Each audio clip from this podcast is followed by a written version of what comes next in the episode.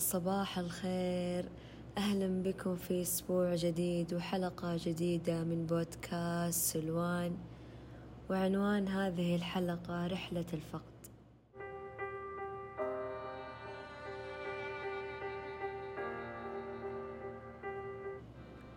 لا تبدأ رحلة الفقد في أيامها الأولى بل تبدأ عند انتهاء أيام العزاء عند خلو المنزل من أصوات المعزين وزحمة المحبين والأقارب. تبدأ رحلة الفقد عند حضور أول مناسبة دون فقيدك وأول جمعة عائلية وأول إنجاز لك. أول نجاح أول وظيفة أول تخرج. وعند دخولك سنة عمرية جديدة. فمرحلة الفقد ليست مرحلة مؤقتة وليس لها تاريخ انتهاء. مرحلة الفقد طويلة ومؤلمة مليئة بالمنعطفات والمنحدرات فسوف تمر عليك أيام تشعر أنك تجاوزت أنك بخير أصبحت أقوى وفجأة تشعر أنك عدت إلى نقطة البداية.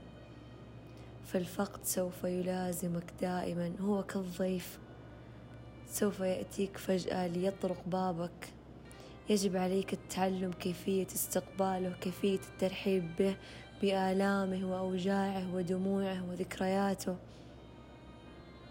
استقبل حتى تنتهي مدة زيارته ليذهب وسوف يعود من جديد ويعود من جديد ويعود من جديد. تعامل معه وعش وقتك الكافي للتعافي من هذا الألم. عندما ترى أنك بحاجة للمساعدة اطلب المساعدة. ليس عيبا ولا خطأ ولا ضعف. طلب المساعدة ليست ضعف اطلب المساعدة اذهب للطبيب. استشير طبيب تحدث مع طبيب.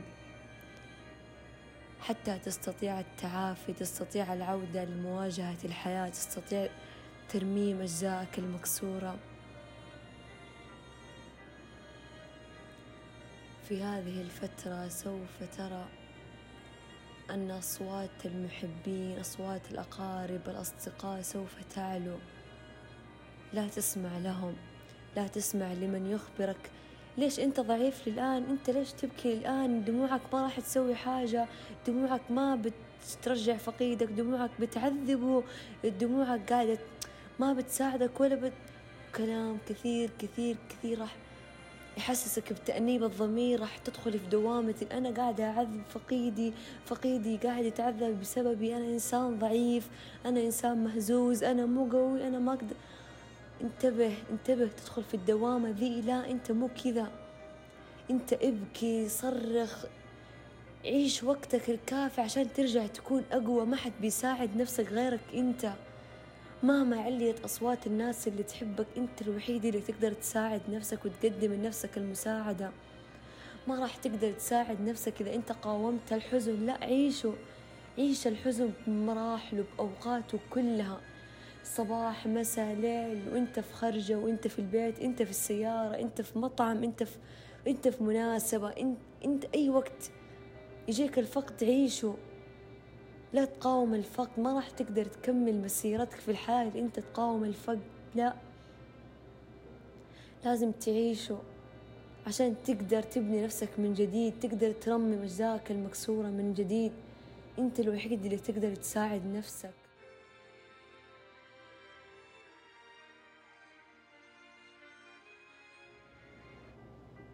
أنا شخصيا أكثر ما ساعدني على ترميم أجزائي المكسورة على بناء نفسي من جديد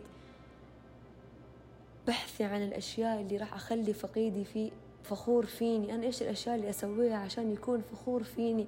عشان اسمه دايما ينذكر عشان لما الناس تشوفني تقول والله أبوها عرف يربيها.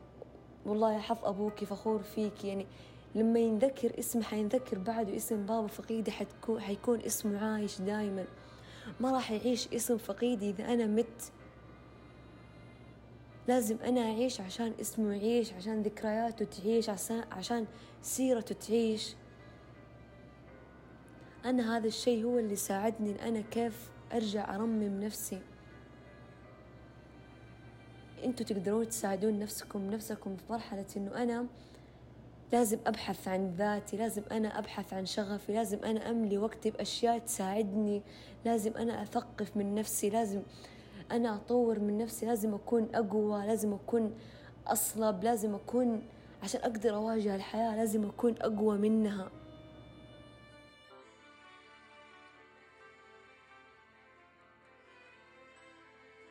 قريت مرة جملة لبنى الخميس تقول فيها الفقد قضية قلب مكسور وليس عقل مكسور. فإحنا بمرحلة الفقد ما نحتاج فيها ناس تكلمنا بالمنطق تكلمنا بالعلم تكلمنا بال اقروا قرآن هذا كله من البعد عن الله تقربوا من الله. أنت أكيد أنت تبكين أنت ما تصلين. يعني بدون تدخلون في النية. أنت واضح إنك أنت ما صليت عشان كذا أنت قاعد تبكين. واضح أنت مرة بعيدة عن الله واضح أنت ما تقرين القرآن الفقد قضية قلب مكسور. الفاقدين يحتاجون الناس اللي تعطيهم وقتهم الكافي في التعافي يحتاجون ناس إذن تسمعهم قلب يحس فيهم ناس تعطيهم وقتهم إنهم ينعزلون يبعدون يداوون نفسهم. ناس ما تثقل عليهم إنه أنت ليش ما تكلمنا؟ أنت ليش ما تتواصل معانا؟ أنت ليش؟ لا. الفقد تحتاج ناس تحس فيه. قلب يحس فيه مو عقل.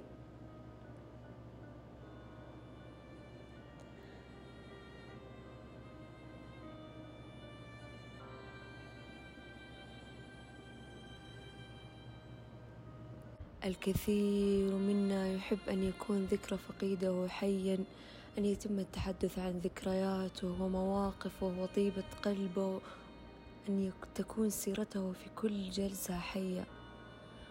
والكثير منا لا يحب ذلك أبدا.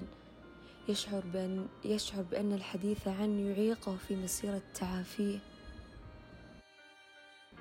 لأنه عندما يتم التحدث عن فقيدك سوف ترى نظرات الكل تتجه نحوك. لا تقاوم لا تقاوم ردة الفعل اللي بتجيك. اختلاف ألوان وجهك تجمع الدموع في عينيك. بحة صوتك لا تقاومها بالعكس. لا تكتمها اظهرها عادي وهم عارفين كل الموجودين عارفين أنت كيف راح تكون ردة فعلك. إذا أنت ما تحب إنه ي... إنه ينذكر اسمه عشان لا ترجع للمعاناة صارحهم. صارحهم من أنا يتعبني أنا في رحلة مسيرتي للتعافي ما أنا يتعبني أنا ينذكر له شيء يتعبني تتكلمون عنه يتعبني مواقف وهذا ما يساعدني عادي صارحهم.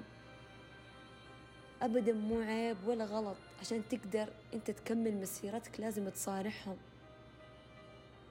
لأن الكثير مننا يحب فهم في وجهة نظرهم إنه أنت تحب تسمع له أنت تحب إنه تتذكر مواقف إنه أنتوا إنه سيرته حتكون حية ما ماتت. فإذا أنت شخصيا هذا الشيء يخليك تعاني من جوا يتعبك من جوا صارحهم. كن صريح معاهم.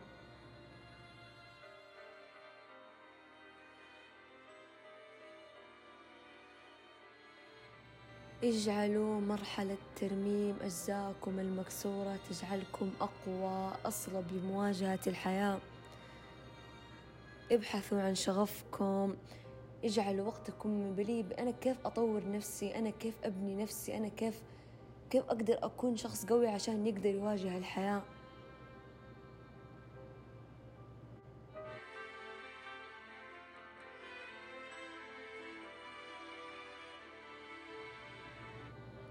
فلا أحد لا أحد لا أحد يعود بعد الفقد كما كان قبل الفقد أبدا أبدا.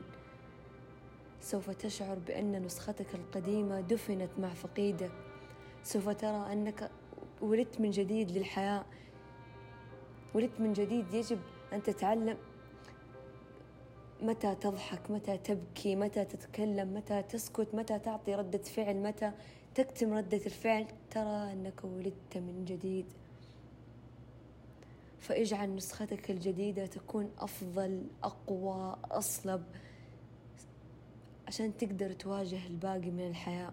أصلا تلقائيا أنت بتحس أنه الأشياء الصغيرة ما عاد تأثر فيك. آه، سفاسف الأمور الأشياء التافهة ما راح يأثر فيك زي ما كان يأثر فيك قبل. بتكون عندك صلابة إنك أنت تواجه الأشياء الجاية.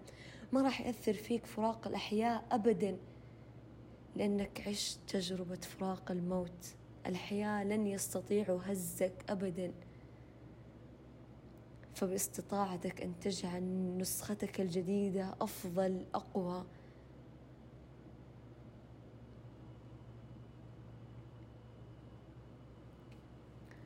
راح أختم حلقة اليوم بجملة لطالما أثرت فيني. عندما تفقد عزيزا ويستوطن السواد روحك تعجب كيف أن حزنك لا يصبغ الكون وأن الشمس تشرق في موعدها وأن الحركة دائبة في الشوارع والمذياع يبث كالعادة أغاني الفرح الخفيفة ونشرة الأخبار على شاشة التلفزيون تنقل جميع كوارث العالم سوى كارثتك العظمى. كانت معكم مدى الخطابي في بودكاست سلوان. أتمنى مشاركة الحلقة مع كل عزيز لكم أو صديق أو قريب. خاض مرحلة الفقد حديثا أو قديما. لعلها تساعده في رحلة تعافيه. أتمنى لكم يوما مليئا بالتوفيق والإنجاز وأراكم في حلقة جديدة ودمتم بخير.